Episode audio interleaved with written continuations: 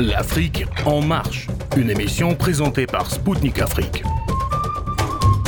Chers auditeurs de Radio Maliba FM à Bamako, mesdames et messieurs, bonjour.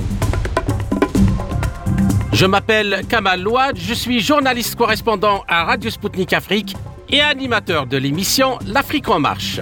Dans cette nouvelle édition, nous aborderons dans la première partie avec Karine Béché-Golovko, professeure de droit invitée à l'Université d'État de Moscou, la situation en Ukraine sur fond des déclarations de David Arakhamia, chef du groupe parlementaire du parti ukrainien au pouvoir. Ce dernier a fait savoir officiellement pour la première fois que c'était l'ancien Premier ministre du Royaume-Uni Boris Johnson qui a fait capoter les négociations de paix avec la Russie au début de l'opération spéciale militaire russe en Ukraine.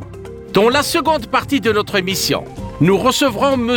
Abdoulaye Nabaloum du Burkina Faso, membre fondateur de l'association Action pour la souveraineté des peuples et président de la Confédération des associations et mouvements panafricains de l'Afrique de l'Ouest. Avec lui, nous analyserons l'échec des missions onusiennes de maintien de la paix en Afrique. A tout de suite sur les ondes de Maliba FM à Bamako.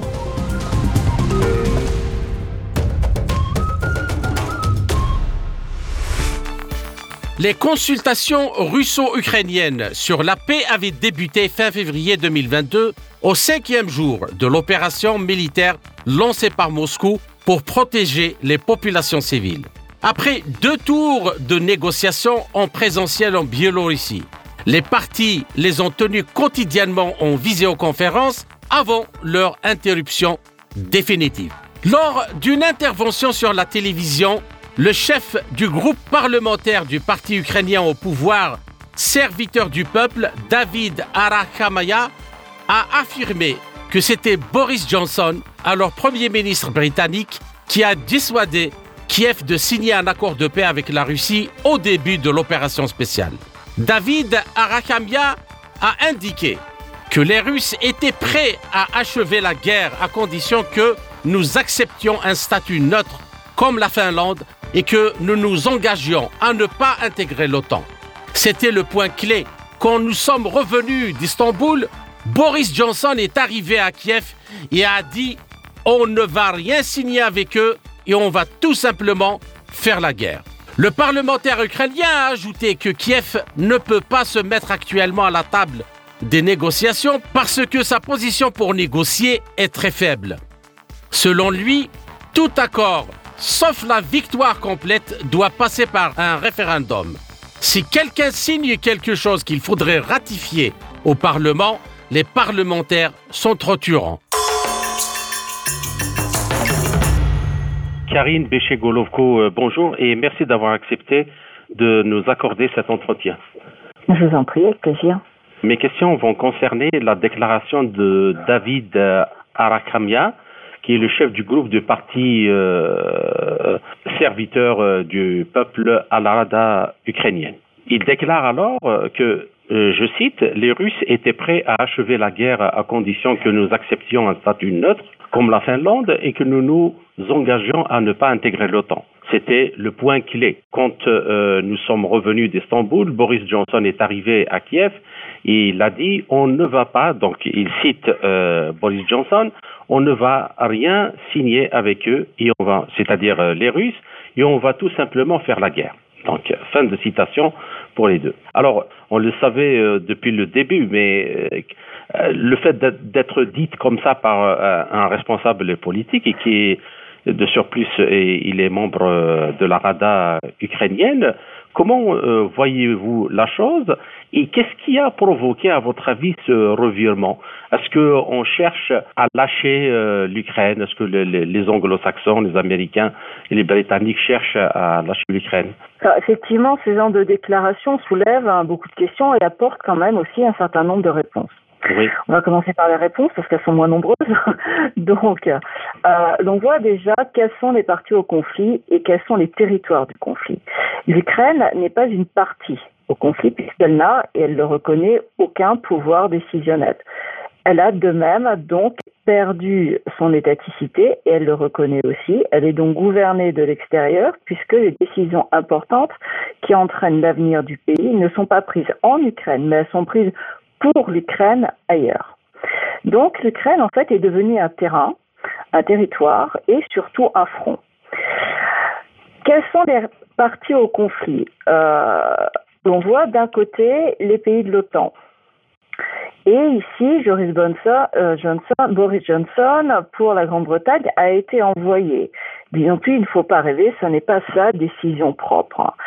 Face à cela, nous avons un État, qui reste souverain, c'est la Russie, puisque la Russie peut prendre des décisions de commencer, de continuer ou d'arrêter. Et c'est l'énorme différence par rapport, un, aux pays européens, et deux, par rapport à l'Ukraine. Donc ça, il me déjà, c'est extrêmement important. Donc on voit bien qu'il ne s'agit absolument pas du tout d'une guerre de l'Ukraine contre la Russie, mais bien de l'OTAN contre la Russie qui se déroule en Ukraine. Et ça, c'est une première réponse et je dirais une confirmation de ce que tout le monde savait, mais au moins cette fois-ci, ça a été dit. Oui. Euh, la deuxième chose, hein, cela montre bien aussi, là, je dirais, la différence d'approche au début du conflit entre les deux parties. D'une part la Russie, d'autre part les pays de l'OTAN. La Russie a répondu en février 2022, puisque, rappelons-le quand même, les accords de Minsk ont été systématiquement violés, le conflit s'est embrasé à l'hiver 2021.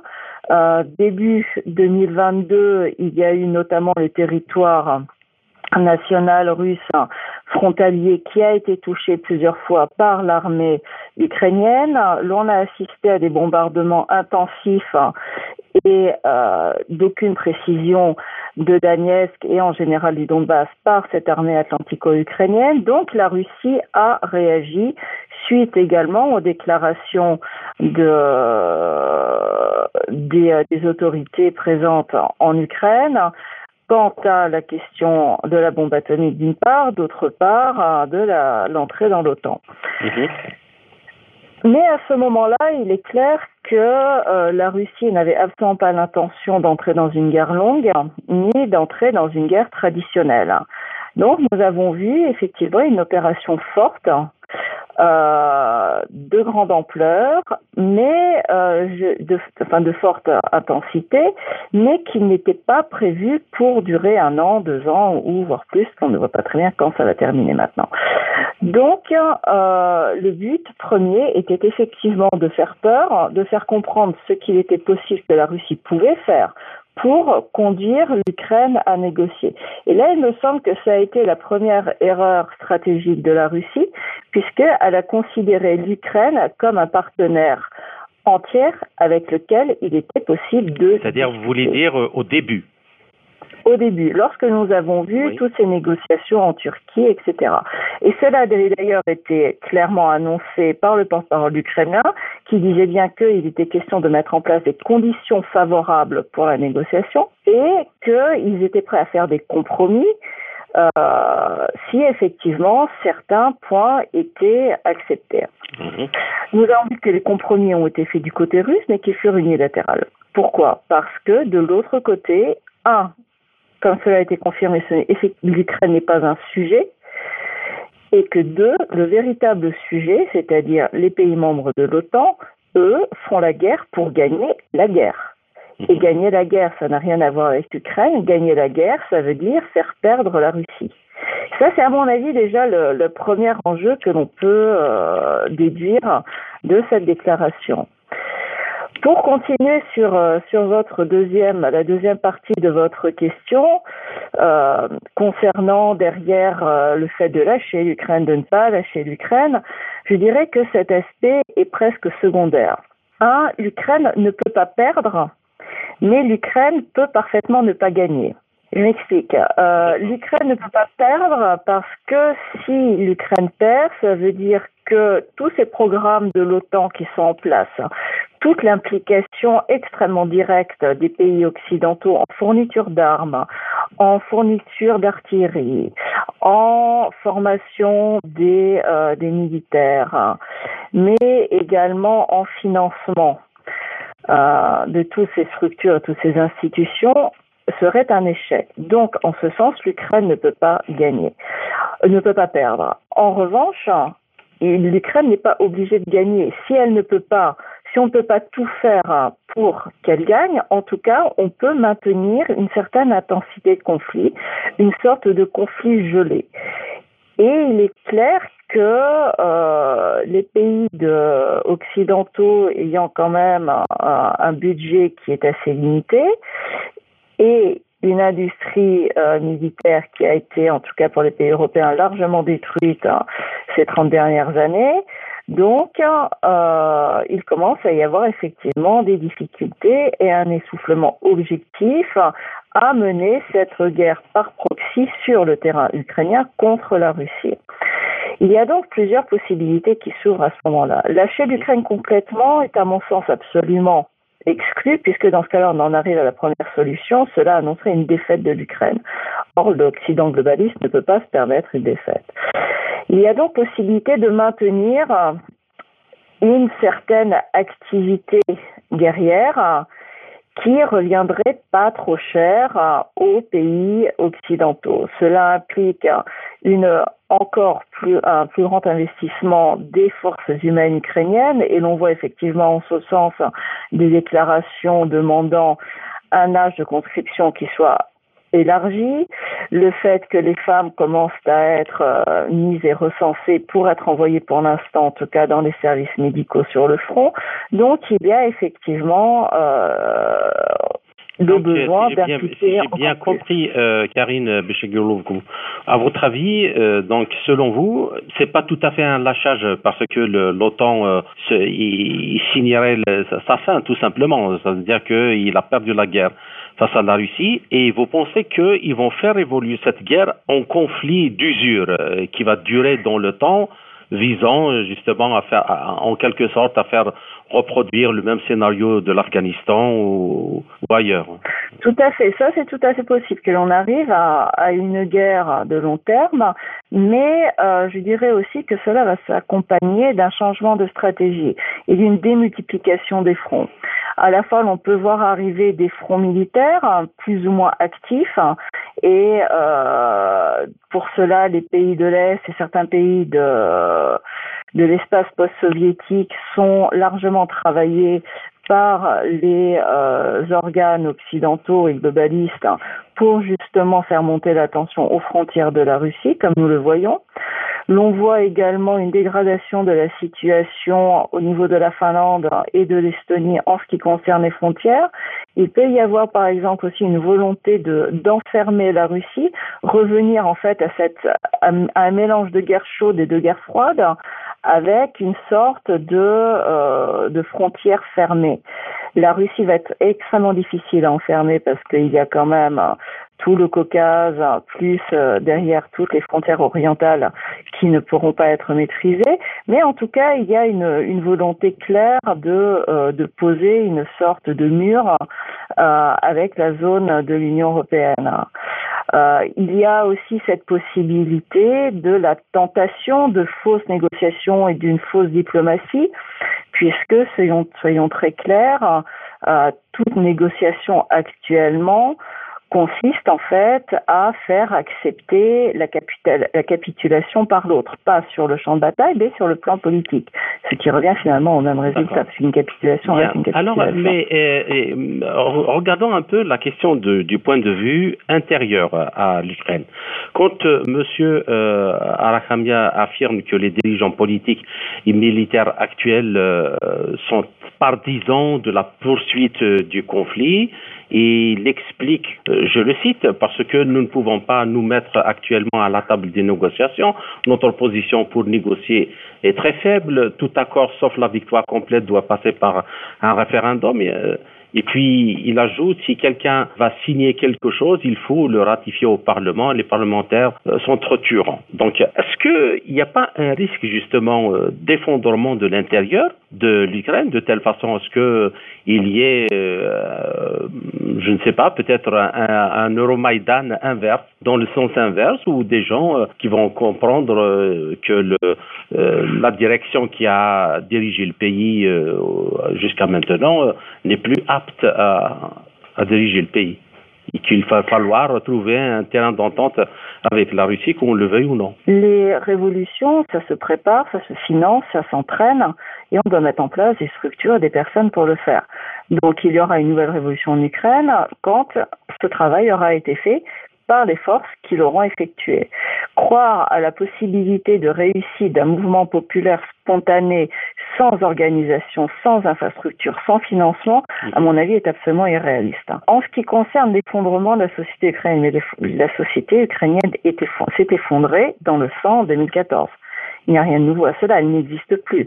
Elle va complètement s'écrouler le jour où les forces extérieures vont se retirer de ce pays. Pour l'instant, nous sommes face à une marionnette euh, qui bouge, qui parle, parce qu'il y a quelqu'un qui tire les ficelles, qui lève les bras, qui fait avancer les jambes, mhm. et une autre personne qui parle à sa place. Donc elle n'existe plus, l'Ukraine n'existe plus. En fait, l'Ukraine a déjà perdu en tant que pays. Elle a eu la possibilité à un moment donné d'exister à la chute de l'Union soviétique, et comme à chaque fois où elle a eu un petit moment d'indépendance dans son histoire, elle est toujours retombée sous domination d'une force extérieure et elle a toujours été instrumentalisée contre la Russie. C'est en quelque sorte, euh, j'ai presque sa destinée. Soit elle reste dans le cadre russe, comme ça a été le cas pendant un millénaire, puisque historiquement c'est une terre russe. À chaque fois où cette terre a été extirpée de la Russie, dans ce cas-là, elle a été instrumentalisée pour être lancée. C'est pas un pays qui a des, institutions euh, historiques, autonomes, donc une culture politique propre qui lui permet d'exister de manière indépendante. Donc c'est un pays fictif qui est créé et qui est instrumentalisé contre la Russie. Donc oui, la société va s'écrouler, ça c'est évident, et euh, dans quel sens elle va s'écrouler, ça dépendra des résultats de ce conflit. Elle s'écroulera dans les bras du vainqueur. Soit l'Occident va gagner, et dans ce cas-là, elle, s'écroulera, et n'oublions pas une chose, euh, c'est que euh, les États-Unis et les pays européens ne reconstruisent jamais les pays qu'ils détruisent. Il suffit de regarder l'Irak ou la Libye par exemple. Donc, euh, si l'Occident gagne, dans ce cas-là, euh, ce territoire va être une chiffre qui va être répartie entre les vainqueurs, euh, les grandes sociétés, qui vont pouvoir utiliser les sols, extraire les matières premières, etc. Si l'Occident perd et la Russie gagne, dans ce cas-là, il serait bon quand même que les élites russes aient un programme politique qui soit un petit peu plus clair en ce qui concerne l'Ukraine, parce que, comme nous le voyons parfaitement, s'ils veulent réellement aller contre les risques d'une remontée de l'OTAN dans ce territoire, s'ils veulent réellement aller contre les risques d'un retour du, néonazisme dans ces territoires, ce territoire doit être contrôlé et doit revenir, comme historiquement il en faisait partie, au sein de la Fédération de Russie. Il n'y a pas d'autre alternative.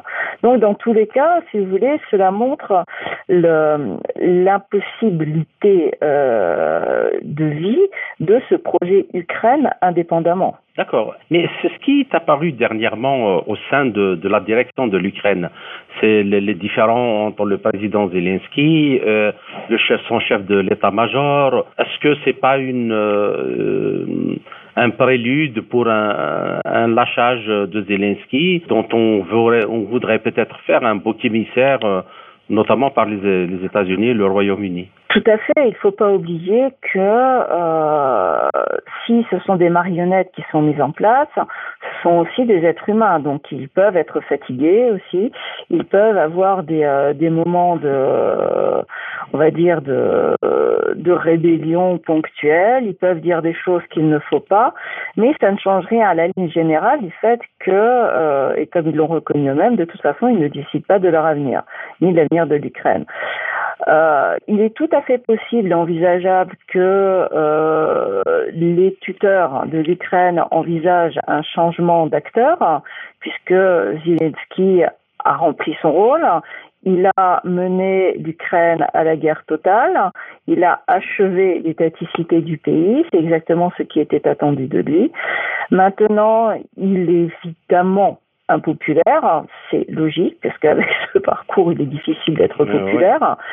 D'autant plus qu'effectivement et objectivement, il ne peut pas remporter de victoire directe. Sa victoire qui pourrait être, qui pourrait être remportée, c'est si jamais, par hasard, tous les pays de l'OTAN arrivaient massivement se jeter contre la Russie, mais ça, de toute façon, ils ne sont pas prêts à le faire non plus. Dans ce cas-là, effectivement, il y aurait un risque pour la Russie. Mais euh, face à une guerre pas proxy, la Russie arrive à moindre frais pour l'instant en tout cas, à bloquer la situation. Donc, euh, Zelensky est politiquement en échec alors que globalement, il remplit la mission pour laquelle il a été mis en place.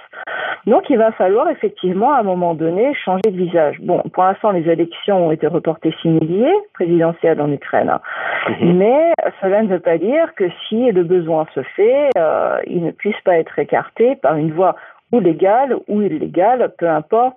Cela pourrait même euh, une fausse, n'oubliez pas aussi, vous parlez de la possibilité d'une véritable révolution, mais personne n'exclut non plus les fausses révolutions qui permettent de redonner un faux espoir et de relancer en quelque sorte la machine pour quelques années. Ça non plus, ça n'est pas à exclure. D'accord. Il y a quand même une question que j'aimerais euh, vous soumettre.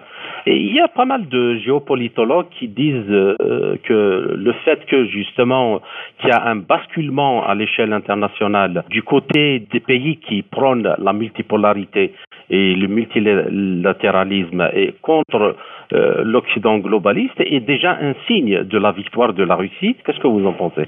Pense qu'il faut revenir au dicton populaire on ne vend pas la peau de l'ours avant de l'avoir tué.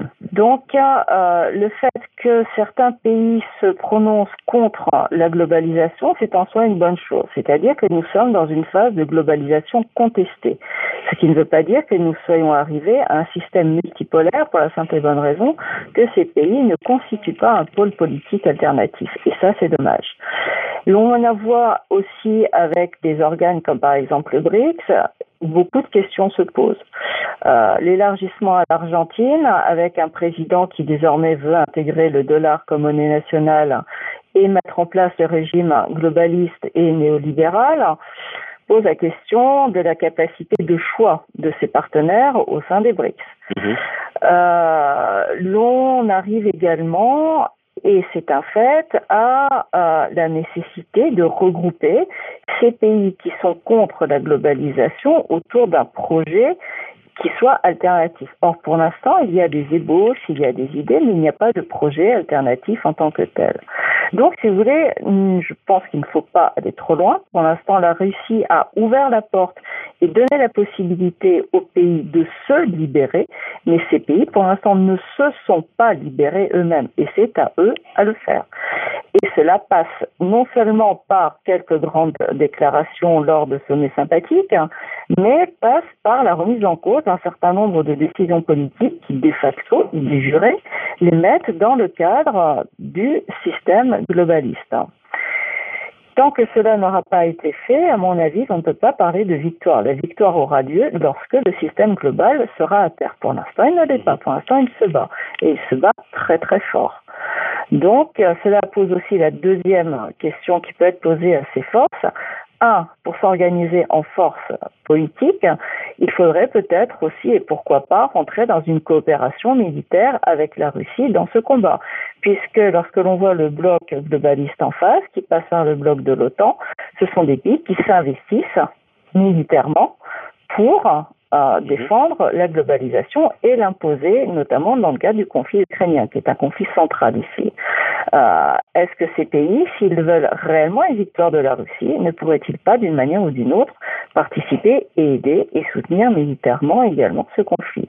Et là, dans ce cas-là, on pourrait parler de la Constitution petit à petit de réels blocs politiques, puisque dans ce cas-là, des choix réels auraient été faits. Mais nous en sommes encore il me semble quand même. D'accord. Euh, il y a des, experts militaires qui disent que, en fait, euh, l'OTAN actuellement, euh, ou les pays occidentaux en général, qui, qui sont membres de l'OTAN, l'OTAN n'a pas les capacités de faire la guerre à, à la Russie. Je dirais, c'est ça qui est la raison euh, qu'il n'arrive pas justement euh, à pousser loin le, conflit euh, en Ukraine contre la Russie.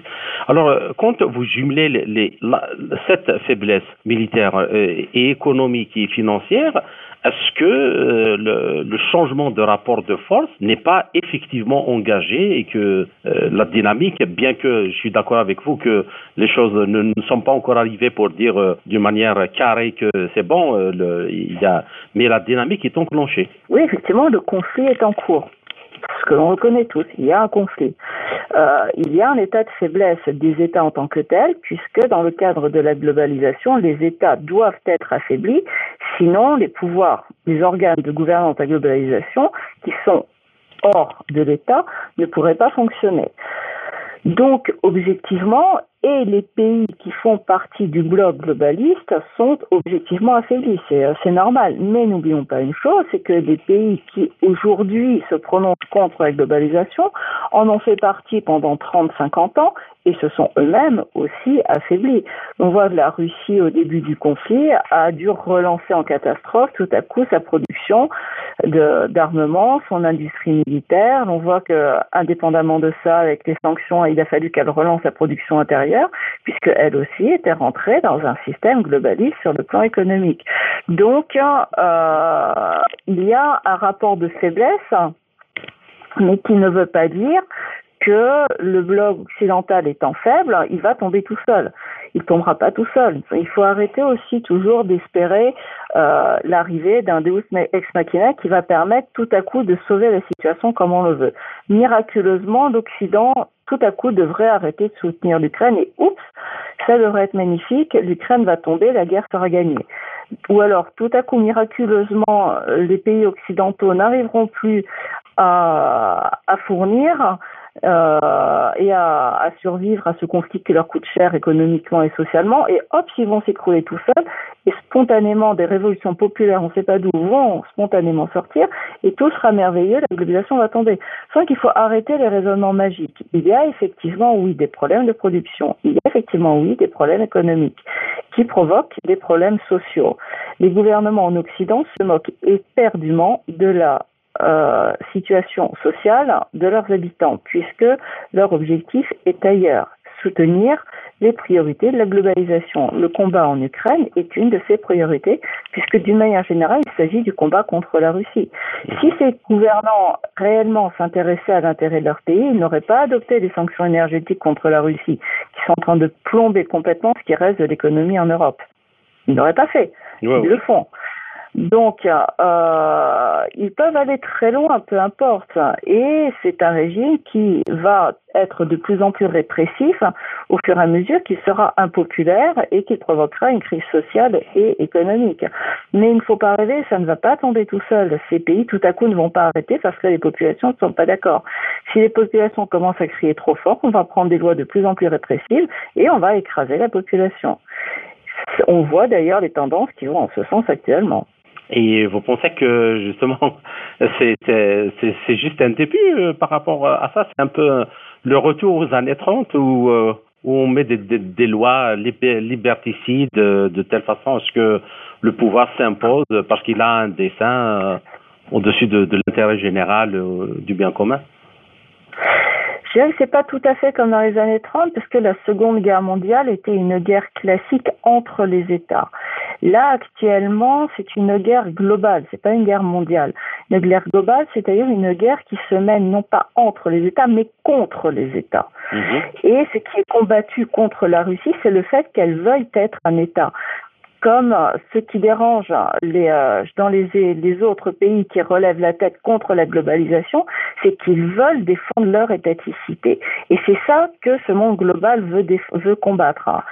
Euh, donc je ne pense pas que cela revienne par les mêmes mécanismes en ce sens que dans les années 30, mais globalement, on va... Euh, retrouver des, euh, des mécanismes, à mon avis, qui sont même plus anciens historiquement, avec l'utilisation euh, des forces répressives au niveau des États, puisque ces forces existent, ce sont bien les États qui ont le monopole de la police et de l'armée, que bon, les quelques entreprises privées euh, militaires, pour l'instant, ça ne change pas grand-chose. Elles ne peuvent pas être au service de la globalisation en tant que telle, hein.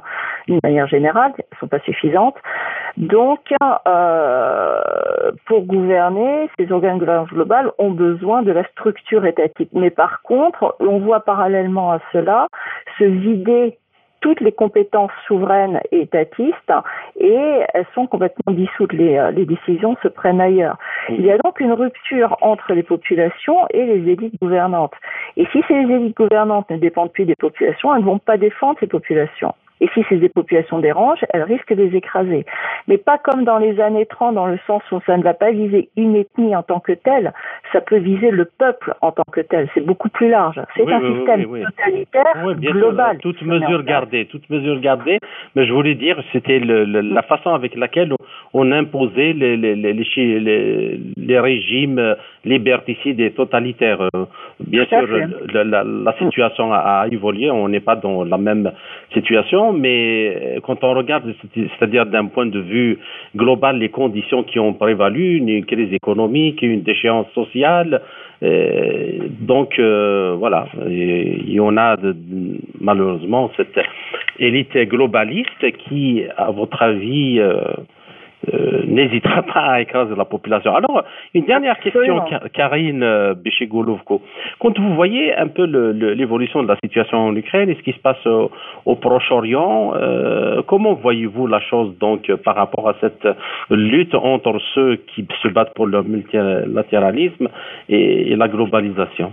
L'on voit un peu partout, ça fait quand même depuis un certain nombre d'années, une démultiplication des conflits. Oui. Euh, donc, euh, pourquoi? Parce que, euh, comme on l'a dit, ce monde global ne peut être que totalitaire, c'est son essence même. Il ne peut pas supporter quelque chose qu'un territoire lui échappe, qu'une partie de la population ne le révère pas. Donc, hein, il y a ce besoin d'écraser ce qui dérange. On le voit effectivement avec la carte blanche qui a été octroyée à Israël pour raser de la carte Gaza. Euh, on le voit avec l'attitude de la, de la communauté internationale qui choisit toujours a priori le clan du bien qui est celui qui se bat selon ses idéaux et le clan du mal qui est celui qui présente un danger pour ses idéaux. Mmh. Ainsi, euh, lorsque l'on voit l'armée israélienne, israélienne tirer sur les hôpitaux à Gaza, tirer sur les camps de réfugiés, cela ne pose aucun problème un petit peu quand même de temps en temps, mais pas trop.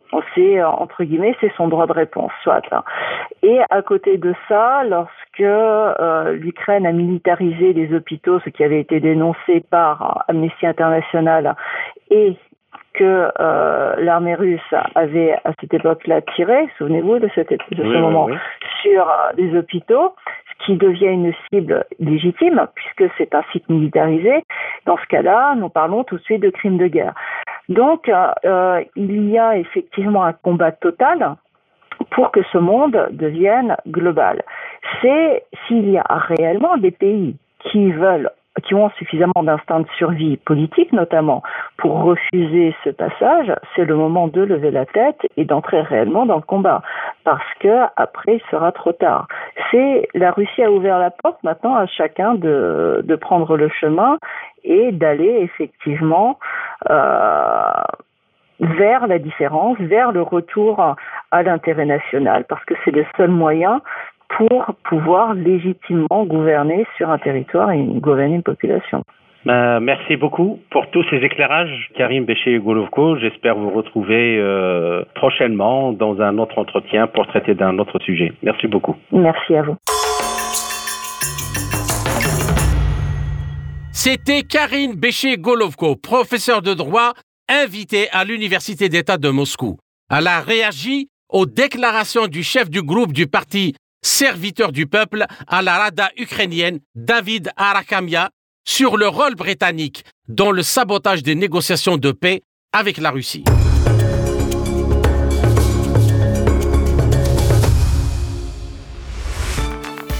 Chers auditeurs, vous êtes toujours à l'écoute de l'Afrique en marche de Radio Sputnik Afrique sur les ondes de Maliba FM à Bamako. À présent, nous recevons Abdoulaye Nabaloum du Burkina Faso, membre fondateur de l'association Action pour la souveraineté des peuples, président de la Confédération des associations et mouvements panafricains de l'Afrique de l'Ouest. Nous allons aborder avec lui le départ des forces de maintien de la paix de l'ONU en RDC et l'échec en général de ces missions dans le continent. Pour rappel, les autorités de la République démocratique du Congo ont signé le 21 novembre un plan de retrait de la mission des Nations Unies pour la stabilisation du Congo qui devrait débuter dès le mois de décembre. Le président Félix Tshisekedi avait souhaité le départ de la MONUSCO en septembre dernier lors d'une intervention à l'Assemblée générale des Nations unies. Il avait dénoncé l'inefficacité de la mission face aux rébellions et conflits armés entre des groupes qui se disputent le territoire et les ressources depuis des années. Abdoulaye Nabaloum, bonjour et merci d'avoir accepté notre invitation. La mission des Nations Unies euh, pour la stabilisation du Congo retire ses soldats du pays. Les autorités congolaises ont dénoncé l'inefficacité de la mission face aux rébellions et conflits armés entre des groupes qui se disputent le territoire et les ressources depuis des années. Pouvez-vous, s'il vous plaît, rappeler à nos auditeurs comment cette mission a débuté si elle avait connu des succès à quelque stade que ce soit Donc, que doit-on retenir de cette mission euh, des Nations Unies qui a été implémentée par la résolution numéro 1279 du 30 novembre 1999. Alors, qu'est-ce qui a fait que, effectivement, l'ONU a pris cette résolution? Euh, C'est notamment face aux différentes crises euh, qui liaient la RDC avec ses voisins, notamment l'Angola, le Rwanda, l'Ouganda, le Zimbabwe et la Namibie. Donc, il fallait, euh, euh à travers ces États-là, organiser le désengagement des forces, maintenir la liaison avec toutes les parties prenantes, puisque ça fait l'objet d'un accord. Donc l'objectif étant de cesser le feu euh, à tous les niveaux. Donc, à travers cette résolution, l'ONU a mis en place ce qu'on a appelé dans un premier temps la mission de l'Organisation des Nations Unies en République démocratique du Congo MONUC-C. C'est alors que euh, cette organisation euh, va se déployer et au fil du temps va connaître en tout cas beaucoup de mutations ou beaucoup d'interventions, notamment durant l'année 1999. La mission euh, s'est articulée à travers cinq points notamment établir les contacts avec les signataires de l'accord, établir une liaison avec la commission militaire mixte, fournir des informations sur les conditions de sécurité, élaborer des plans en vue d'observer le cessez-le-feu. Donc cette euh, mission s'est organisée à travers les années et en tout cas a fait des interventions. Et c'est en 2010 que euh, la mission va changer de nom pour devenir MINUSCO. Donc, euh, c'était à travers la résolution 1925 euh, que le Conseil euh, de sécurité a changé de nom pour donner la mission d'organisation des Nations Unies pour la stabilisation en République démocratique du Congo, MINUSCO. Donc, la nouvelle mission est autorisé pour utiliser tous les moyens nécessaires pour s'acquitter de son mandat, à savoir garantir la protection des civils, du personnel humanitaire et des défenseurs des droits de l'homme exposés à une menace de violence physique et aider le gouvernement à stabiliser et à consolider la paix. Donc on a eu la création euh, de la brigade d'intervention. Euh, il y a aussi euh, cette résolution 2277 du 30 mars 2016 qui proroge le mandat de la MONUSCO jusqu'en 2017 euh, avec toujours pour objectif la stabilisation et insiste pour la tenue, l'organisation des élections qui devraient se dérouler au cours de l'année 2017. Alors, ce qu'on peut dire, c'est que à travers le temps, lorsqu'on prend 1999 à 2023 aujourd'hui, vous voyez le longtemps que effectivement cette force onusienne est installée euh, en République démocratique du Congo. Alors, a-t-elle rempli sa mission ou pas? Quel est son apport à travers le temps que l'on peut véritablement apprécier au regard de la paix, puisque c'est de la paix qu'il s'agit? Il ne suffit pas simplement d'avoir des forces militaires qui quadrillent ou en tout cas qui sillonnent l'ensemble du territoire ou qui en tout cas euh, s'organisent pour garantir euh, les institutions seulement, il faudra aussi que euh, cette organisation puisse apporter à la population la quiétude et la paix. Donc voilà ce que nous, en tant que panafricains, nous croyons en ces institutions. Donc aujourd'hui, tout le peuple congolais est en légitime questionnement sur la pertinence, sur l'apport réel qu'apporte cette organisation dans leur espace. Les peuples africains n'étaient pas satisfaits des activités euh, des soldats de la paix au Sud-Soudan, déjà, et au Mali, en République centrafricaine. Il leur a déjà été demandé par les autorités de ces pays de quitter le territoire. Qu'est-ce qui empêche, à votre avis, les casques bleus d'assurer la sécurité des pays africains où ils sont intervenus? Comme je le disais tantôt, euh, c'est que, que souffrent de ces populations, c'est la quiétude et la paix. Alors, quelle que soit l'intervention, quelle que soit la présence d'une force quelconque, si elle ne peut pas assurer la quiétude et la paix, il faille quand même faire une introspection et entrevoir d'autres possibilités. Et c'est ce que ces pays-là ont fait. Nous avons euh, été édifiés longuement avec le cas du Mali, où euh, lorsque les autorités maliennes ont présenté à l'ONU leur volonté de non-renouvellement du mandat de la MINUSMA, ça a créé autant de tollé. Mais nous avons salué cette clairvoyance des autorités maliennes qui avaient effectivement une longueur d'avance parce que euh, la mission de la présence de la mission était un obstacle à la reconquête du territoire malien. Et pire encore, la présence euh, de ces forces onusiennes favorisait le déploiement, favorisait l'expansion des groupes armés à travers le pays, leur donnait cutus pour s'implémenter. Alors, ce qui empêche, de mon avis, les casques bleus d'assurer la sécurité des pays, c'est la définition même de leur mission.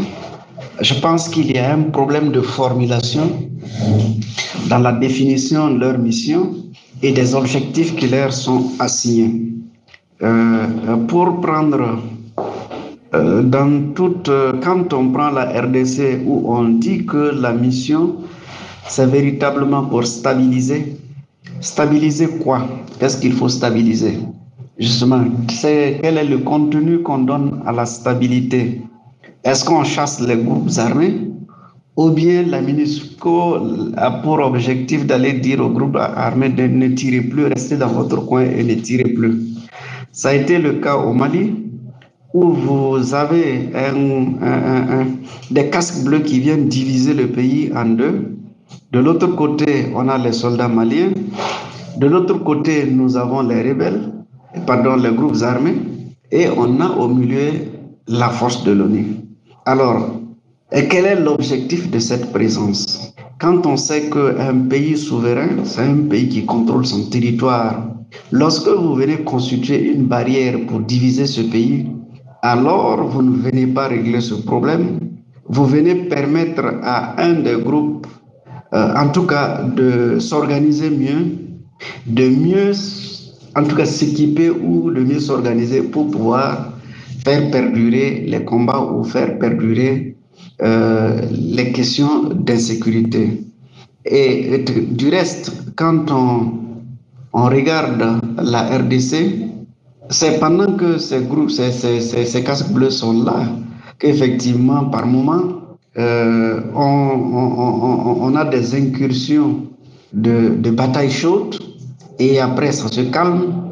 Alors, donc véritablement, on a du mal à comprendre la présence réelle de ces forces armées et le problème central que connaissent ces pays.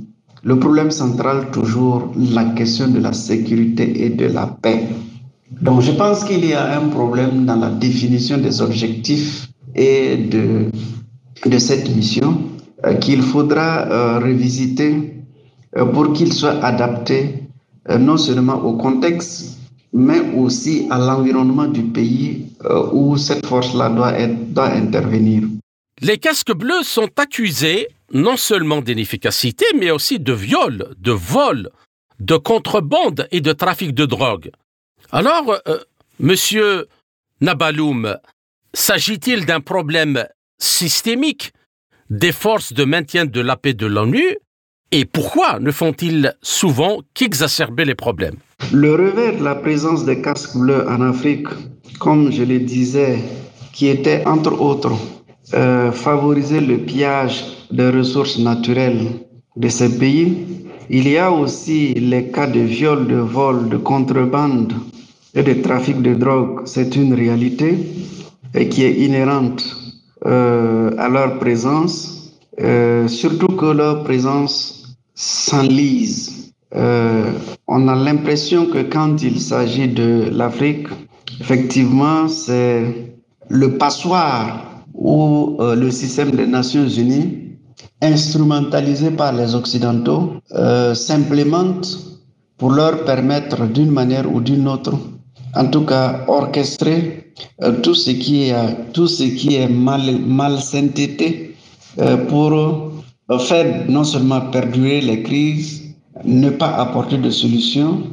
mais créer d'autres crises liées à cette première crise qui est la sécurité. Donc, le comble dans tout ça, c'est parfois l'absence de justice face aux populations qui sont victimes parce que à la base, ce sont les populations qui payent le lourd tribut de toutes ces inconséquences de la présence des forces onusiennes. Euh, je pense que à la 78e assemblée dernièrement, le cri de cœur énoncé par l'ensemble des Africains intervenants indexant directement le Conseil de sécurité de l'ONU est un message fort qui devrait se faire entendre parce qu'aujourd'hui, les Africains ont clairement compris que si vous voulez résoudre une crise, il faut tout faire pour ne pas inviter le Conseil de sécurité dans la gestion de votre crise.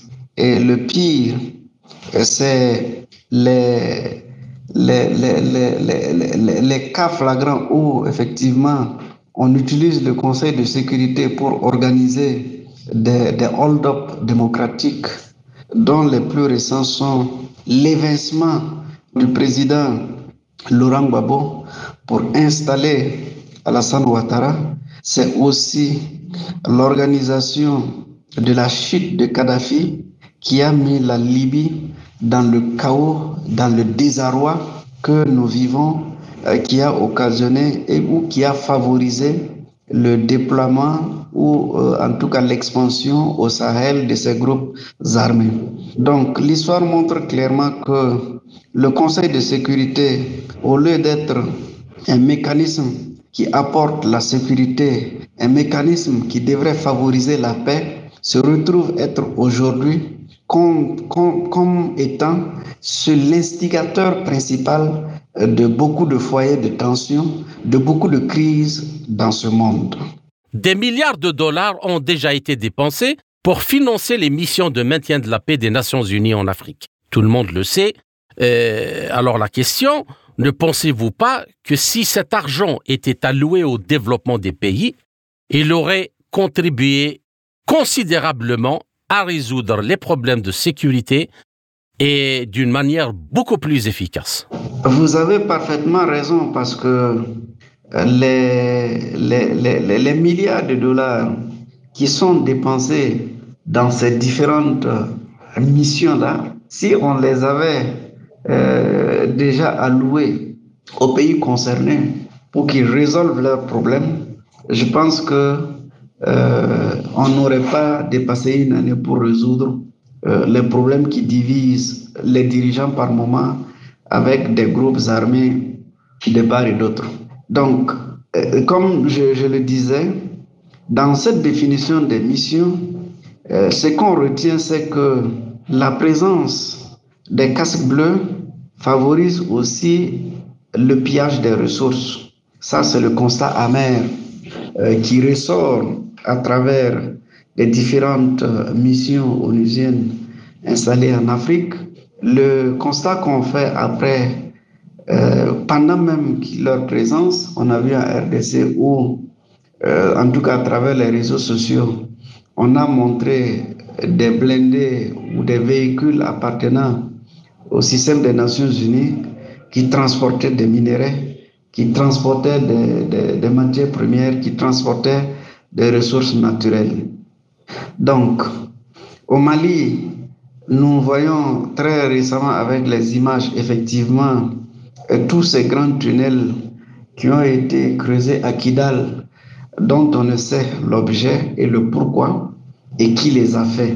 Ce qui est sûr, c'est l'aménagement qui ici était installé. Donc, l'on est en droit de se, de, se dire clairement que la présence de ces forces onusiennes favorise l'exploitation, favorise le pillage des ressources des pays dans lesquels effectivement ces, ces, ces forces-là sont installées. Au Soudan et en Centrafrique, nous sommes conscients des ressources de pétrole existantes euh, qui effectivement fait l'objet de pillages sous la complicité effectivement. N'eût été cette présence-là, euh, ces forces armées nationales n'allaient jamais permettre, en tout cas, euh, ce pillage allègrement organisé. On parle beaucoup aujourd'hui de la nécessité d'envoyer des soldats onusiens de la paix en Palestine, donc suite à ce qui se passe actuellement à Gaza. Mais force de constater qu'au Moyen-Orient, comme nous le voyons en Syrie, les casques bleus sont tout aussi inefficaces. Est-il utile de maintenir cette institution à votre avis? À mon avis, euh, à moins de vouloir dépenser de l'argent pour, euh, pour trouver de l'emploi à ces soldats, euh, sinon je ne vois pas la pertinence de cette présence onusienne au Moyen-Orient. Du reste, depuis que nous sommes nés, on parle de la crise Israël-Palestine. Euh, ça connaît des moments d'accalmie et aussi des moments de, vive tension. Et en général, en tout cas de ma petite expérience que j'observe euh, de la situation du Moyen-Orient, euh, cette situation qui est beaucoup plus politique, qui est beaucoup plus euh, une prédation sur les terres palestiniennes euh, sous la complicité du monde occidental piloté par les États-Unis, alors une force onusienne n'a rien à faire au Moyen-Orient. Il faut laisser euh, ces peuples-là s'organiser et se défendre. C'est une question de légitime défense parce que l'on constate toute la force et l'énergie déployée par Israël pour chasser les Palestiniens et récupérer leurs terres. Du reste, quand on prend le système des Nations Unies, je ne pense pas qu'il y ait euh, une autre crise mondiale qui ait connu autant de résolutions que la crise israélo-palestinienne. Donc si à travers le temps, on n'a pas trouvé l'opportunité de déployer une force onusienne, si aujourd'hui ça suscite des questionnements, c'est dire qu'il y a d'autres objectifs que la recherche de la paix.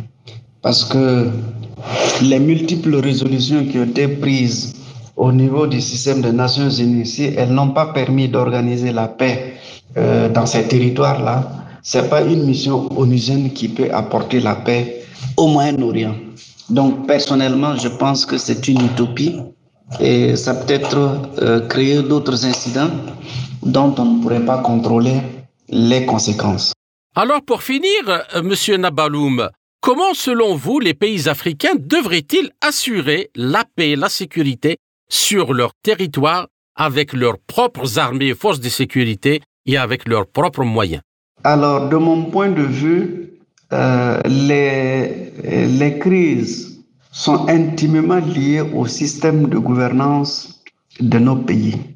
Et le système de gouvernance que nous avons hérité de l'Occident pour la plupart n'est véritablement pas en adéquation avec les aspirations profondes, n'est pas en phase avec la vie quotidienne, le vécu des Africains.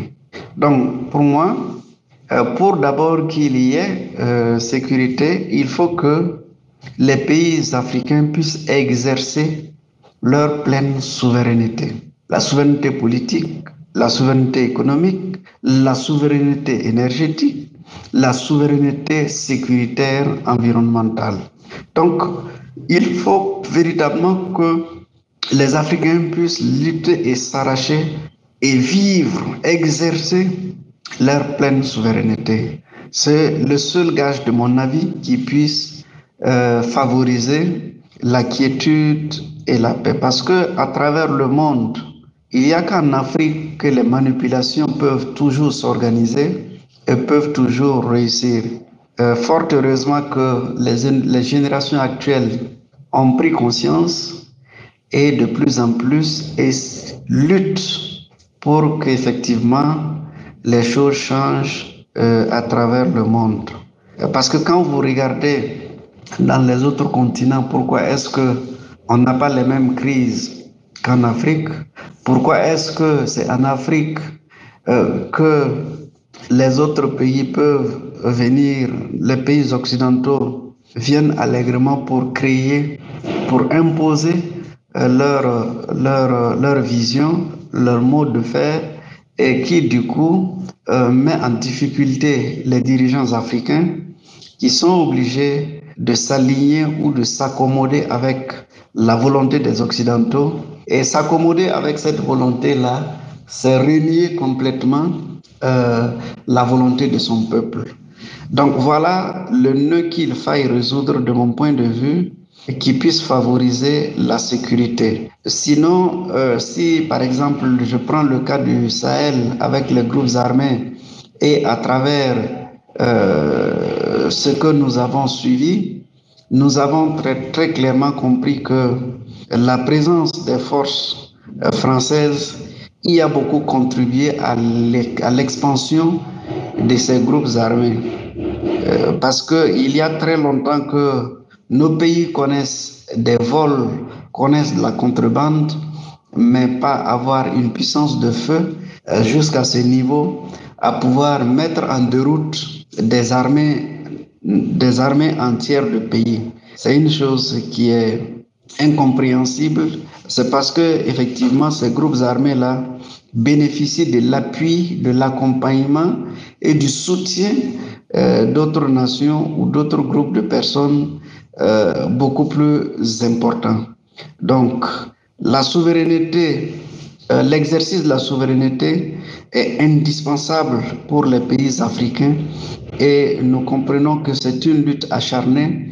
C'est pourquoi nous, euh, panafricains, et à travers les différentes sociétés civiles, nous travaillons davantage à sensibiliser les populations, les masses à la base, pour une prise de conscience que nous devons changer notre modèle de gouvernance nous devons changer nos politiques pour les adapter à nos réalités afin que l'on puisse s'affirmer à travers le monde et pouvoir échanger d'égal avec les autres nations du monde.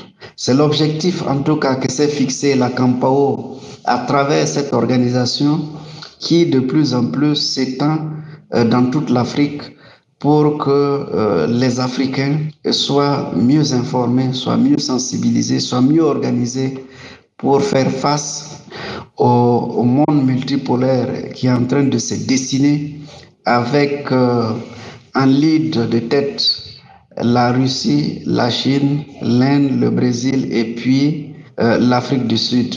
C'est un espoir pour la jeunesse africaine, un espoir sur lequel nous y comptons beaucoup et nous espérons que, effectivement, cette jeunesse pourra s'affirmer et défendre les flambeaux et les valeurs de l'Afrique. C'était Abdoulaye Nabaloum, membre fondateur de l'association Action pour la souveraineté des peuples, président de la Confédération des associations et mouvements panafricains de l'Afrique de l'Ouest. Ainsi s'achève cette édition de notre émission L'Afrique en marche, proposée par Radio Sputnik Afrique en partenariat avec Radio Maliba FM à Bamako. Je suis Kamal Louadj, merci de nous avoir suivis. Tout en espérant avoir été à la hauteur de vos attentes, chers amis, je vous retrouverai très bientôt pour une autre émission. D'ici là, portez-vous bien. L'Afrique en marche, une émission présentée par Spoutnik Afrique.